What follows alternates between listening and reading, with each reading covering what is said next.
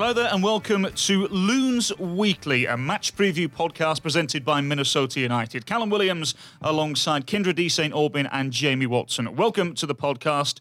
Now, we have a lot to talk about, don't we? Believe it or not, Minnesota United start the season 2 0. Six goals.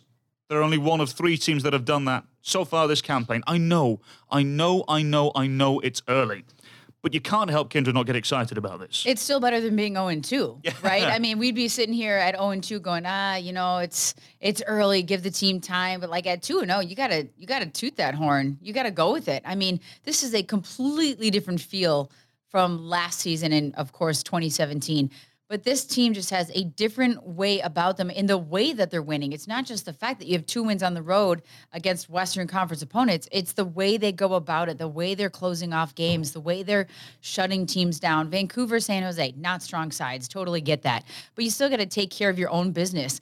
And it's interesting listening to Mark Watson at training because he's very much like, we're not going to focus on what they're doing. We're going to do what we do. Mm. And I don't know that we could have said that the last two seasons about this club in training when they're doing tactical work. A lot of it was about how do we shut down their guy? How do we play for what they're going to bring at us? Yes. And this year, it's we are on the front foot. Even if we're on the road, we're going to play aggressor. We've got a style and a roster that can get this job done. And it's just a completely different feel. And it's really, really fun to be a part of, even though it's only two games in. It is a completely different feel, Jamie. Psychologically, what does this kind of start to a season do for a roster?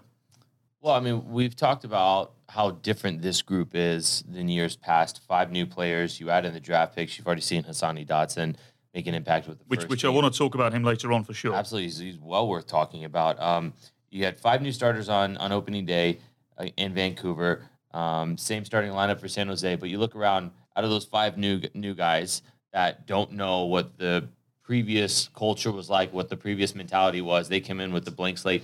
The other six, all full internationals with their respective countries. So you're talking about a group of players that have been tested before on the international stage, but then also with the new guys that have been brought in, which by the way, Ike Opara has a cap, Romain Metanire has a cap, Cuba for Ozzie Alonso, Jan Gregus, and Vito Mannone. Well, he doesn't have a cap, but he's played with the youth uh, Italian national teams as well. Yes, yes. So you start to say, right, this is a very experienced group, a new group that come in and say, right, this is the mentality. You kind of got this fresh new look, and you talk about stadiums, you know, doing that to a club and kind of helping change things. Well, this is the perfect kickstart to Allianz Field, and I can only imagine what it's going to be like when you inject Allianz Field and you inject that life into the club and into this fan base. It's only going to get better and better, and Kyndra, to piggyback off of your point, 2 0, that's great. If it were 0 2, the sky wouldn't be falling. 2 0, you're not winning MLS Cup tomorrow. But also, regardless of who it is that you play, you can only beat the teams that are in front of you. Exactly. It's not Minnesota United's fault that San Jose and Vancouver don't look great through two weeks, but is this a different discussion in two months' time if they're very good teams and um, you know they're doing well in the Western Conference and they win the next eight in a row, then you're saying, well, wait a minute, hold on. Now those look like better wins. Yeah. Only beat the teams in front of you, but man. And what if we would have lost to them? Then you're going, oh my God, you can't beat the two worst team, you know, two of the worst teams in the West. Like the you, you you're exactly right. You can only play who's in front of you. It's like if Zlatan doesn't play this weekend for LA. Uh-huh. Like w- we can't control that. You can only beat and play who's in front of you, and and that's exactly what Minnesota's done. I think that's, and obviously we'll get to LA Galaxy later on in the podcast. But that for me now will, be the true real test for this Minnesota United side, simply because of the stature of LA Galaxy and, mm-hmm. and the reputation they have around world football. Before we talk about that, though, and, and a myriad of subjects that we, we have to cover on this podcast, take me back to San Jose Earthquakes, Kyndra. I know it's a club you're very familiar, having lived around the area and whatnot. Um, is this the most disorganized, poor? least effective San Jose earthquake side that you've seen in some time? And again, look, I know it's early, but we can still label them, can't we? Well, I just think that's that's a tricky question because they have been so bad the mm. last two seasons and so discombobulated with all the coaching changes and Fioranelli coming in, and we've heard all sorts of kind of quote horror stories about him doing the lock, locker room halftime speeches and kind of mm. taking over the coaches and. I mean, it's it's just crazy the that they don't seem to be getting on the right path after years now. And I don't know what to make of Matias Almeyda. I mean, as a coach and what he's done in the past with other groups, phenomenal. But at the same time, he had different rosters then. Yeah. This roster has been pieced together from, you know, back Dominic Kinnear days and then, you know, the Chris Leitch and then who out, who was it last year? Mik- Mika Mika Stahre, yeah. So you've got all these, like, you've got four or five different coaches that have maybe brought in one or two pieces that fit their style and their mold. And now you've got them all together in one, in one not really cohesive unit. Mm-hmm. I just don't think they know who they are. And if Matias Almeyda does stick around and he he sees this through for a few years and he gets the guys in that he wants that fit his system, then maybe it can be something worthwhile because we've seen what he can do and turn around clubs. But they just look like nobody knows what's going on. They're just not on the same page. This man marking system. What do you want from your outside backs? What do you want from your center midfield? They don't have a true number 10. They have an open DP spot. You've got Wondo, who's a legend there, trying to get the all time goal scoring thing. So you got to play him, but yet Hoesen's probably mm. the better striker. I mean, Yeah. it's just like, it's just such a mess. I'm not sure if they're going to be able to get it together this season without a major overhaul. And I don't know how you do that mid-season. And it's, it's a good point that Kyndra brings up as well, Jimmy, because let's be brutally honest, the Earthquakes were repulsive on Saturday. they, they were one of the worst teams. I honestly, I, I don't think I've seen a side that bad in Major League Soccer for a while, but it, it's very, very difficult to to get the pitchforks out this early in the season and start poking them in the, in the direction of Matias Almeyda because Kyndra quite rightly says this isn't really his team yet. Well, and, and Kyndra knows the Earthquakes organization probably better than than any of us because she's been so immersed in it over the years. So um, she's the foremost expert in that. But I can speak about what I saw from Mati- Matias Almeyda and his side on Saturday. First of all, it's a it's a combination of how bad the Earthquakes were on the night, but also how good Minnesota United were mm-hmm. on the night. So I don't think that obviously made life any easier for the Earthquakes, but they're now 0 2 at home, first two games on the season there. But worse so worse so for me, I think Matias Almeyda, everywhere he's gone, he's had an illustrious playing career. Mm-hmm. Uh, River Plate, Banfield, mm-hmm. Chivas in Mexico. When you want to have a style of play and you want to implement that, you can come in and you can say, right, who do we have here still existing player wise? Okay, this guy can fit my system. I've realized he can, he can, he can. This one can't, can't, can't, and can't. I need to get rid of all of them and let's just buy new players. Well, shockingly enough, MLS has a completely different structure as they have since 1996 on how you can get players, and it's evolved, but it's still not to the point where you can just throw money and buy players and get in six new players on these contracts within the st- salary structures and demands and the cap room that you have left, which he inherits mm-hmm. from said coaches. So it's got to be a massive shock to him to go, wait a minute. I know that everything that I've done that's got me to this point in my managerial career, I cannot do with this current group of players. And yet, also at the same time, I cannot get the players I need to fix this. What do we do? And it feels like that's that's what's happening right now. I think he's giving it a chance with the players in place, but He's doing the best he can with what he's got. Exactly. But you see what you, you can see a preference right off the bat. Mm-hmm. Nick Lima, Yeah. who was the best player for the men's national team the last time out in the last camp in January, where they won at Avaya Stadium, mm-hmm. hit the post and everything, man of the match, great performance from him. Mm-hmm. Yet both games this season, 60th minute, he's been taken off by Tommy Thompson, who has literally, Kyndra, you said to us, has never played right back in his life. So he prefers a guy who's not even in that position, who's never played that uh, that position, to somebody who, with the national team, is considered one of the top right backs currently within the cycle. It's it's beauty's in the eye of the beholder, and uh, Matias Almeyda, beautiful man, beautiful hair, not a beautiful system right now for that team. No. Um, let's concentrate on, on Minnesota United for a moment or two here.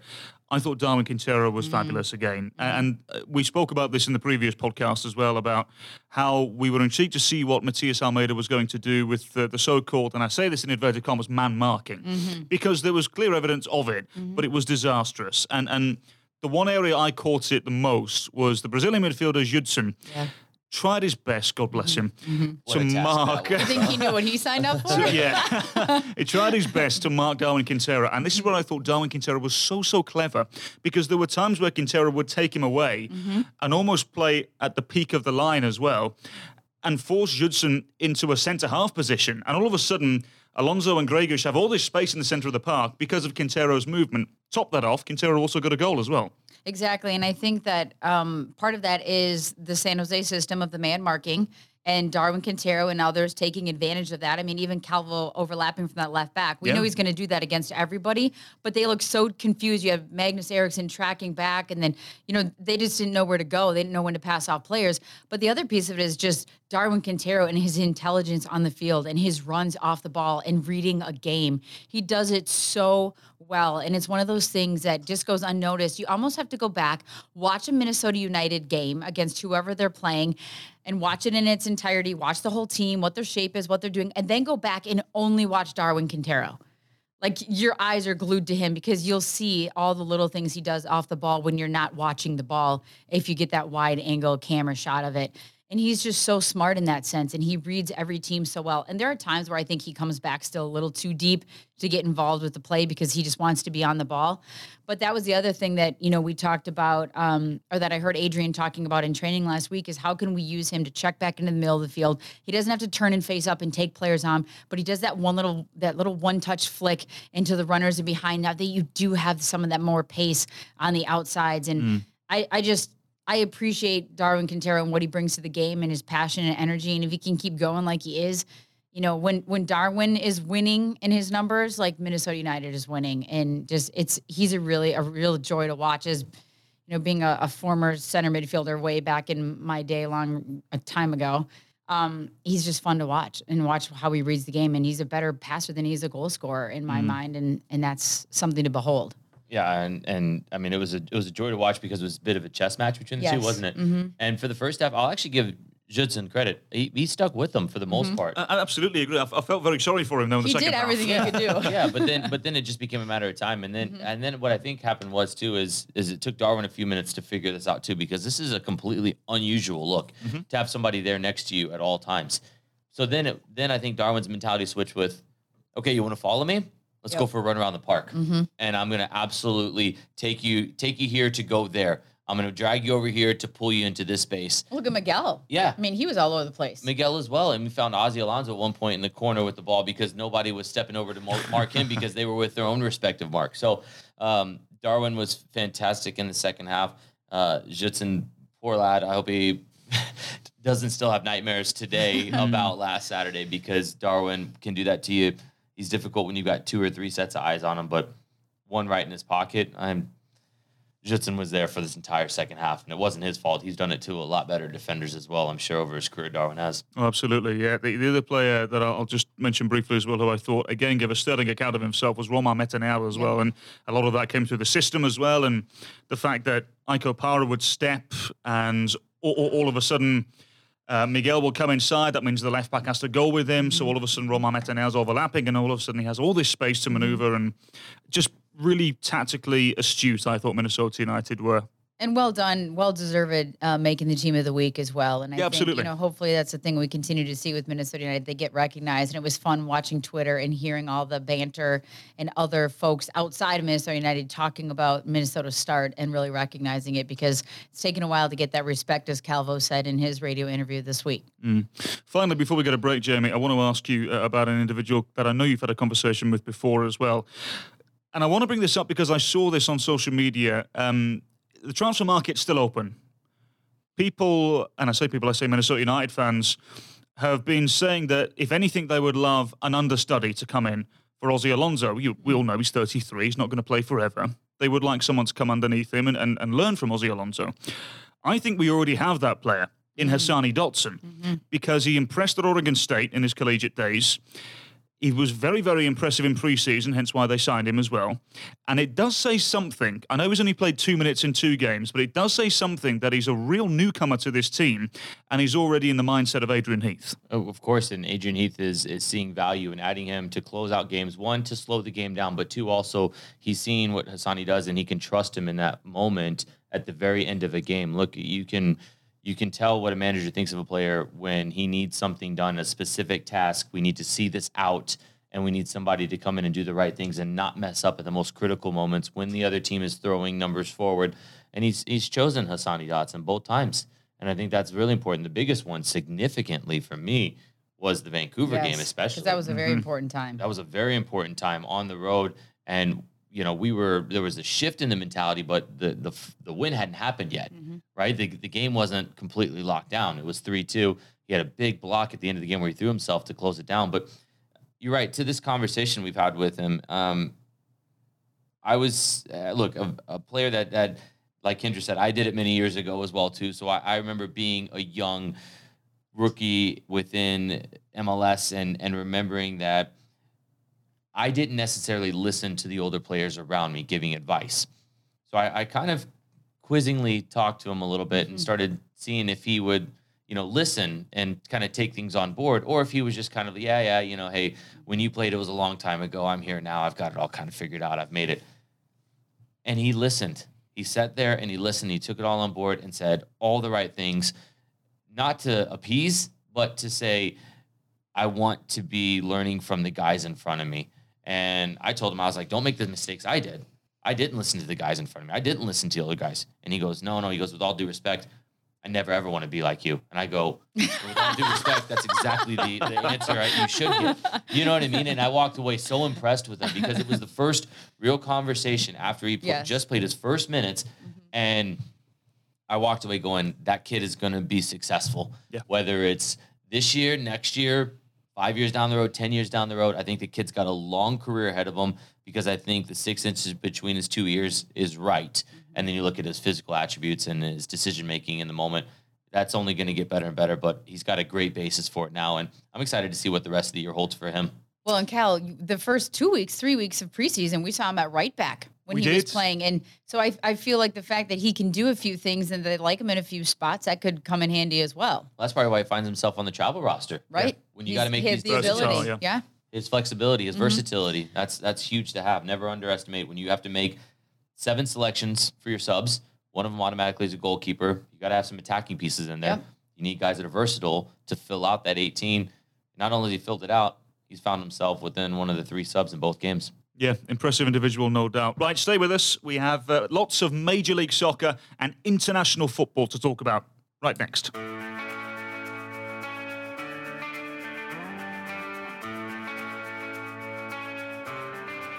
Hello there, welcome back to Loons Weekly. Right then, let's talk about some transfer activity in the world of Major League Soccer, shall we? Interesting one for me, Kyndra. Gedion Zelalem. He's perhaps one of the most I, I would identify him as a, a, a firm unknown quantity because it's a name that I think a lot of people are familiar with because he's been on the cusp of the youth national team and has very much been uh, a part of the Arsenal setup, uh, the youth setup for, for many, many a year. He's had loan spells in Holland and I saw him play for Rangers in Scotland. And now he's gone over to Sporting Kansas City. What are your initial thoughts on this move? He's 22. I mean, that just blows my mind when you read through his bio and where he's been and what he's done and what he's been a part of so far. And then Peter Vermes scores this pickup in my mind to come over. And I don't know much. I haven't seen him play like you've seen him play, and you know, not as familiar with his actual ability in that holding midfield role. But just knowing what it seems like Peter Vermes likes to do, he has a very distinct quality in every position that he seeks out. And he's got his entire staff doing this in the six and the 10 and whatever positions, the eight. He has certain qualities that they have to qualify as, and he fi- wants to find a player that they aspire to. So maybe like a big time player in the EPL that, you know, like this is the guy we want you to look like. A current player on the roster that has those qualities, and then a youngster, either that through their academy or that they acquire from somewhere else, fits those qualities and could be that player eventually. And to me, this is this is just Peter Vermes working his magic in this signing and this find for me because he doesn't just willy nilly go pick players to fill spots and whether or not he's going to fill a void for maybe some of the older holding midfielders um, that are currently on the Sporting Kansas City roster. I think it's it's a good pickup for them. I think it's a quality pickup, and it'll be exciting to see what the 22 year old can do in MLS. And I think it, it speaks volumes again about the league and the quality of players that young players that they're bringing in. So, Jamie, let me just run through some of the names. We all know Sporting Kansas City play a three in the central midfield, right? Roger Espinoza, Gutierrez, Sanchez, Rowe, and now Zelalem. That is the absolute epitome of depth, is it not? It is, and and he left off Busio as well in there, who just got to start this Busio, weekend. yeah. And he's what 16 now? Can he Yep. drive to practice yet? Mom and dad got to drop him off. Mom, you're gonna make me late for practice. Um, look, Zalam has a lot of proving to do. And it sounds crazy because at one point in his career, when Danny Karbassiyoon, an Arsenal scout, former U.S. international who played for Arsenal, found him, discovered him, I remember him telling me on the phone, I've found this kid and he's going to be the next big thing. Mm. And at the time, all indications pointed to that. Now, look, injury set him back. He's now bounced around on, on loan.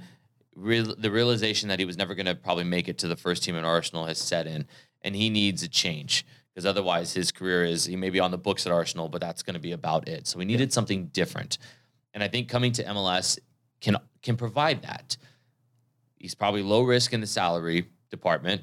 They mm-hmm. probably structure the contract to say, right, if you do well and you play, you get a chance to you know develop here further, and you'll have a, a career here for one of the best you know teams in the Western Conference and all of Yep. MLS. Having said that, I'm not as bullish on how much playing time he'll get because of everything that you just said, Cal. Yep, completely agree list, with that. the list just of said. players. And and it's no fault to his own, Mhm. but I think he needs to almost revert back that mentality of when he was first being scouted by Arsenal and wanting to go in and learn from all the players like Cesc Fabregas, whatnot at, at Arsenal. He needs now go in and do that from the old guard of Roger Espinoza.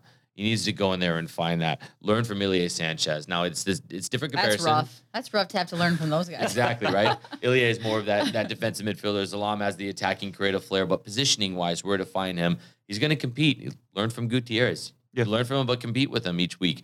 Um, I think this is one to watch out for as the years tick on because you made a good point about this, Cal Espinoza. He's getting up there, isn't he? It's going to be 32 this year, yeah. So And he's had a somebody contract that is interview. 32, I actually regret that I said that. He's not getting up there. He's he's now thriving, a very young, spry 32. Um, I think that'll be his one big hindrance is just the group in front of him that they have Peter Vermes's trust. They know the league. Zalam has got to earn all of that from Peter Vermes and his teammates to get his opportunities. Can he be a sub late games, late in games when they need an attacking piece? Sure, but I don't know if he'll feature much of it all this year in 2019. But 2020 beyond, if it works, I think this could be a, a very, very good pickup at what I presume to be probably a low cost. Well, and you know Peter Vermes better than anybody. I mean, he doesn't do anything without a plan. No, no. There's a method to his madness, and I say that kindly in, Yeah. in the word madness. Oh no, it's madness too. It's absolute madness. He's Control. absolutely- There's an intensity about him. He's bonkers, yeah. But that's Lovely what you love him for. That's yeah. what you love Peter for. Absolutely. And I mean, look, what, yeah, what I'll say is uh, echo everything that you guys have just said. But I think, um, you know, Peter Vermes for, for many a year has made signings not only with the season ahead of him in mind, it's also with the future in mind as well. As we mentioned, Gedion Zelalem is 22 years of age. I think you're, you're completely right, Jamie, in the fact that he kind of thought to himself, right, I'm not going to make the Arsenal team. And he's, he's 22. If he was 17, 18, you, you still have that in the back of your mind. You think, yeah, no problem at all.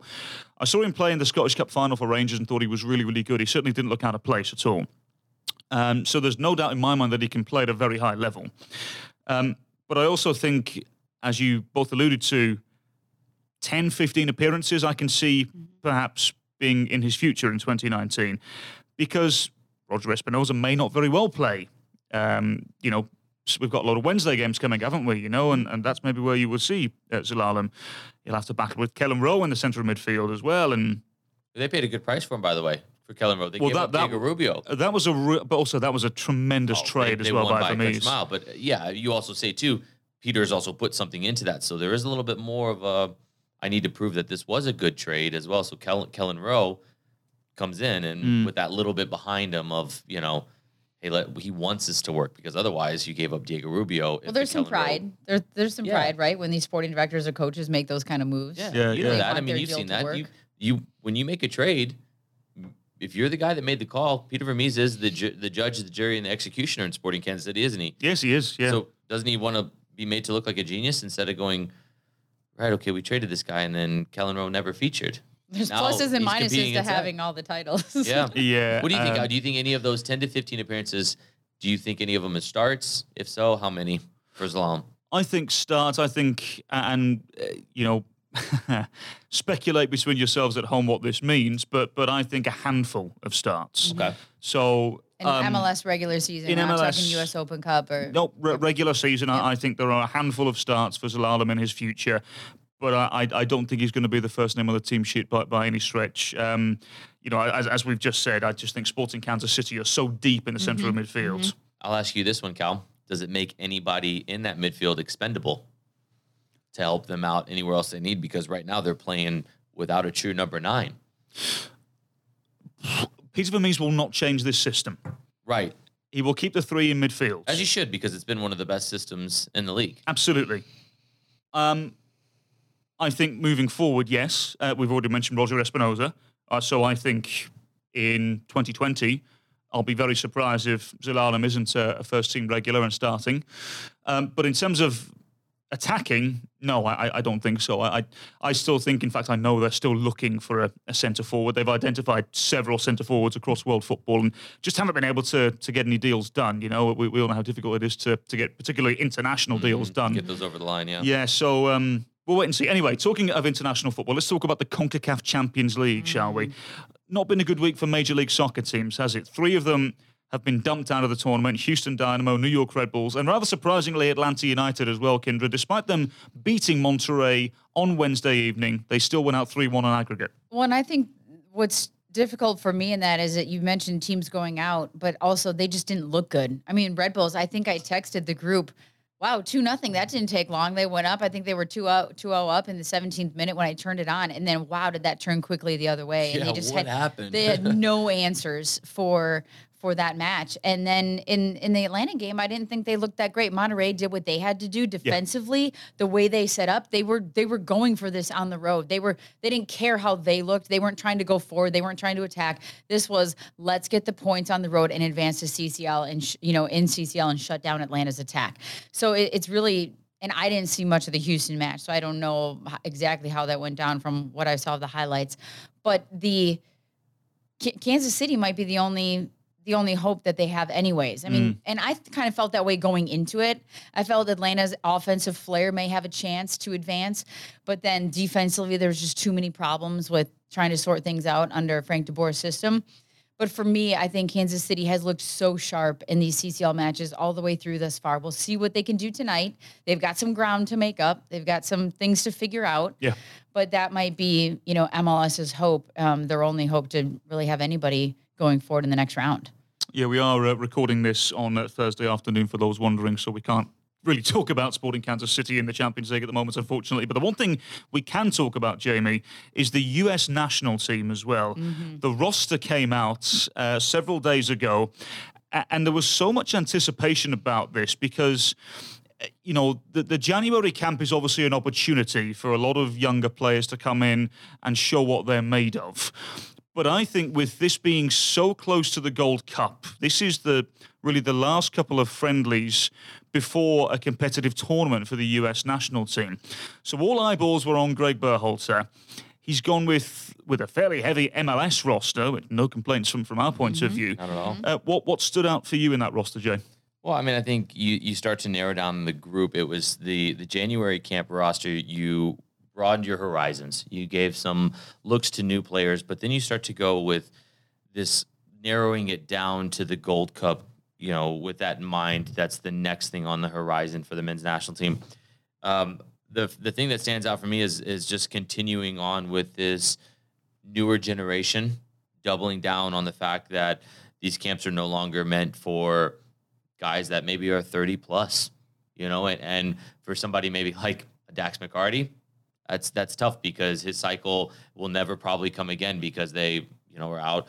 And when they needed him to when they missed the World Cup in mm-hmm. 2018 it was like wait a minute you know I realize that's probably done because the next one 2022 will put guys that like him you know over the line of being considered quote unquote too old.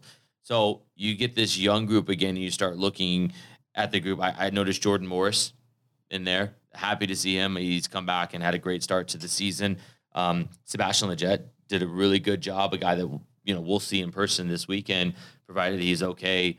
Uh, Kyndra, you're saying your sources say he may have a, a Batman or a Phantom of the Opera mask on after a busted nose last weekend if he's able to play on. Um, interesting, Michael Bradley maybe brought in for the leadership, maybe tying the old guard to the new to the new group that's coming in. Um, it's just it's youth and and that's the biggest thing that stands out. Sprinkle in some experience like an Omar Gonzalez, John Brooks, you know, back in there. Goalkeeping though, Ethan Horvath, Sean Johnson, Zach Steffen, new faces, new, you know, new new guys who have a lot of experience in camp, mm-hmm. but you know, three caps respectively for Horvath, you know, six for Sean Johnson, eight for Zach Steffen. That's not a ton of international experience. So, but they need to get this experience now in these camps and in these Gold Cups that we'll see here at Allianz Field, opening day, June 18th, here at Allianz Field. That's going to be incredible to see. Don't know who they're playing yet, but this is the time to get that experience. So when the World Cup comes around in 2022, these guys have already now been in these situations of international matches so many times on. Yeah, it very much feels like a changing of the goalkeeping guard, doesn't it? You know, the likes of Brad Guzan now no longer really going to be in this roster, although I, I think it's And also fairly Bill Hamid unfortunate. not in there. Uh, Bill Hamid not not yet anyway. I mean, we'll, we'll see for the next one. One shall of- we? who, they were fourth and fifth. I'll let It would you be figure great out if who was those fourth two would and be. fifth. If after. it'd be great if those two could be on the roster together, just to see that battle out. It'll be a Sharing a hotel room. Yeah, exactly. They're roommates for another sure. another opportunity for Greg Berhalter too. Another opportunity to continue to press. I think people were, you know, excited to see a system. I don't think it's anywhere near the finished product. No. But as we've talked about, Cal, and you're a big proponent of this, his biggest challenge was what doing it once every 60 days when you get to see him for you know international games, as as opposed to four games a month, five games a month, where Yeah. you see it day in and day out with the players. You you were a big proponent of that, saying that's going to be the interesting hurdle will. for him to Can get he over. handle that? Yeah. What are you different. expecting to see from Greg Berhalter though mm-hmm. for you? What would make you say this is a successful two games in this spell, this camp? I think um, again, uh, it, it, in my opinion, results. Of course, everyone likes to win. Don't everyone loves to win? Winning's fun. We know Winning's that now. great. Yeah, We're seeing that now. but I, I, I genuinely think if he can nurture his ideas, if if he can solidify his system, and get the the players in this camp to buy in, and, and those that'll be within the camp in the future as well, I, I think that will be viewed as a success. Now, hopefully, that comes with victories as well, but who knows? Anyway, we, we do have to move on. Give us a platform. We could talk for hours, couldn't we, the three Yes. of us? Three of us? No. Nobody will be listening that long, but we'll still be talking. Um, let, us uh, so first of all, uh, just some Minnesota international footballing news. The likes of uh, Calvo, Schuler, uh, Metanire, Gregus, and Romario will all be representing their countries uh, during the international break as well. So good luck to them. Back to Major League Soccer, and Kyndra, I want to get your thoughts on this. FC Cincinnati's home mm. opener.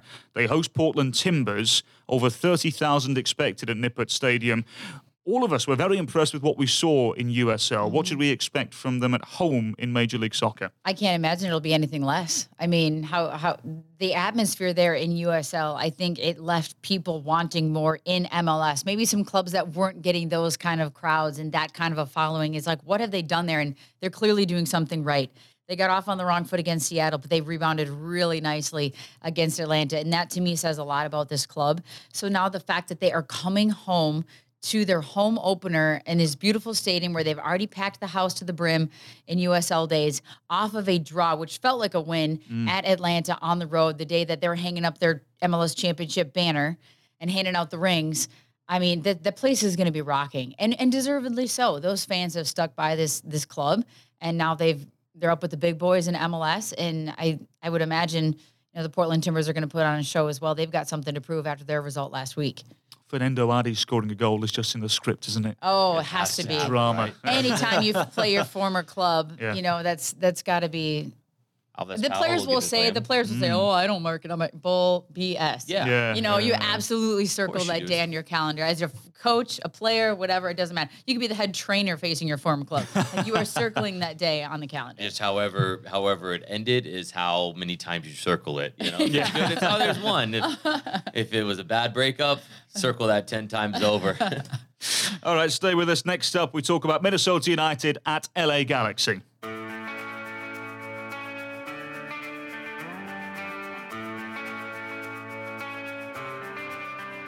Hello there, welcome back to Loons Weekly. Right then, as we said earlier on, Minnesota United started the season 2 and 0 with victories away at Vancouver Whitecaps and San Jose Earthquakes. Wait, say that again.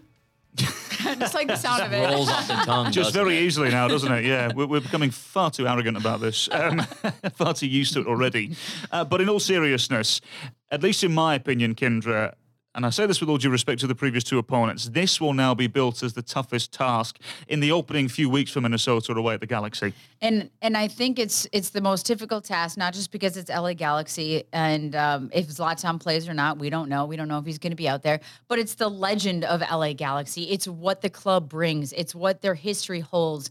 It's it, this is a championship caliber club, time and time again, and it was one of those teams that this, all they do is win and they find a way. So the fact that they missed the playoffs in 2017, people were, I, I think people were shocked, especially mm. in the fashion in which they did it and having Zlatan on that team. But this is a big one, not just because it's LA, but the other factor for me, it's tough to win three games anytime in MLS, let alone on the road. So you don't have that letdown, you don't have that faltering from a club. And uh, to go and have to do that and get the third win in a row in LA, it's it's going to be a tough challenge, but it would be a huge, another huge boost and a feather in the cap for Minnesota. Minnesota may very well, Jeremy, have a little helping hand, as Kyndra said there. Reports suggesting no Juninho in the central midfield. Um, Alessandrini also struggling. Zlatan Ibrahimovic, the obvious name everybody wants to see and hear. We're told not trained much, if at all, this week. So all good signs heading into LA for Minnesota. Yeah, I, I, think LA Galaxy is is in a transition period because they're while they've they've picked up the likes of Joe Corona, um, they've still got Jonathan Dos Santos, who's just been called up to the full Mexican national team. say full, he's been doing that for a while now, but uh, he um, he's a big piece of the puzzle. But they're in a transition period because you're starting to see the likes of Uriel Antuna get a start. Yeah. Um, you see Efrain Alvarez, who's getting a significant role in the first two games at 16 years old. Looks a lot good. of hype, hype on his, a lot of hype on his shoulders. He has looked good, been impactful um, an assist in his first game as well. But you know, they've got this overloaded midfield that is seen a lot of injuries right now. Without Zlatan, and you've just lost Ola Kamara, who could be your number nine if Zlatan was was out through injury this weekend. He could he seamlessly fill in there. You've lost Giovanni Dos Santos as well. So again, we talked about this earlier. You can only play the team that's in front of you timing is everything. Minnesota United is playing LA Galaxy on the road in what seems to be on paper maybe the best time possible. It's a very difficult place to play. It's always been difficult, whether it was Home Depot Center, whether it was StubHub Center, now Dignity Health Park. It's uh, it's it's difficult to go play in that place. Um, but if you're a Minnesota United supporter, you have to be cautiously optimistic.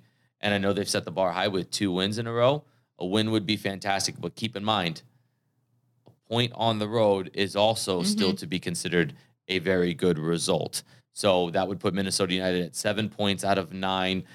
If you'd have said seven points out of the first five road games, I would have hmm. said before the season started, I'd have said, I'll take that because that washes nearly a 30 year road games and you get to open Allianz Field on April 13th with seven points. Hey, great. Minnesota United go get a tie. They get seven points out of the first three with two games extra to go get more points. So I think Minnesota United fans should be excited about this matchup, timing wise, but also cautious because it is still the LA Galaxy, as Kyndra mentioned, seem to find ways to win like they did on opening day against Chicago.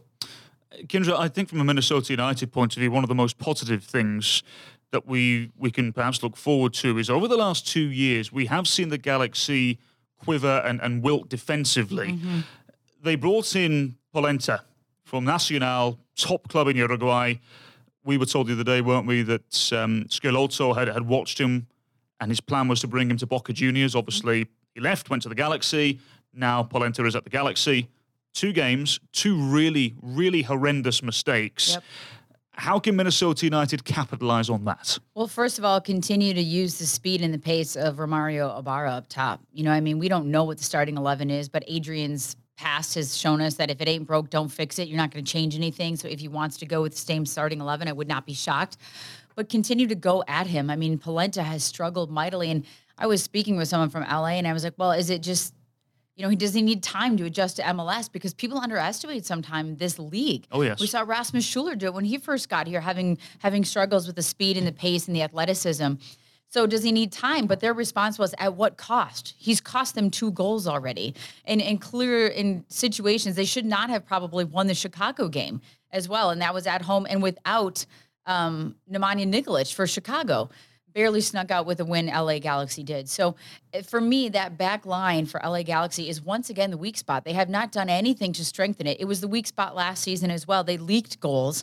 And Polenta was supposed to be part of the answer, and they just haven't figured it out. So you've got Feltscher on the right, you've got Skjelvik on the left, mm. um, Steres in the middle, and Bingham, who you know is iffy at times and very inconsistent in goal. So um, I think that they just have to continue and I heard Watto say this this week focus on what we are doing. Let's not focus so much on what they're doing defensively. Focus on what we do well and what our game plan is, and it'll work and they'll come away with some points on the road. The thing is, as well, Jeremy, so Kyndra de St. Aubin mentioned Watto, Mark Watson, the Minnesota assistant manager. Uh, for those unaware, Adrian Heath, to our knowledge, will not be making the trip to Los Angeles because of an illness, an issue.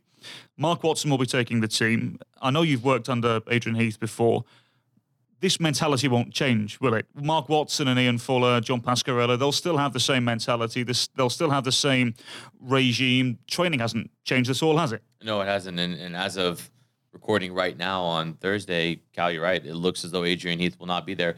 But this coaching unit is so tightly knit and so close and viewed as a unit that you're right. Nothing really changes. You just won't have – an English accent giving you instructions. You'll have a bit of a Canadian American accent now hmm. in Mark Mark Watson. Um, look, Mark Watson is a coach that has coached San Jose Gal or coached the San Jose.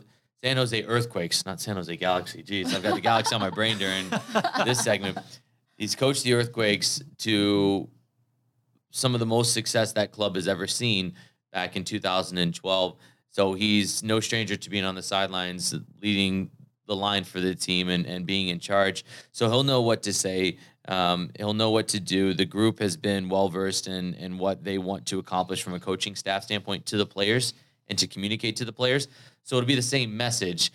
Now, with confidence riding high, if something like this were to happen, this timing is okay for it too, because I think right now it's hey, it's okay. We'll just roll with the punches, mm-hmm. continue to do what we do and what we've done the last two weeks that have been successful you know, very much on on one side of the spectrum as Minnesota United is in, with Mark Watson taking over the sideline if he does to do that, or Ian Fuller there as well. Winning mentality is contagious and it and it breeds confidence.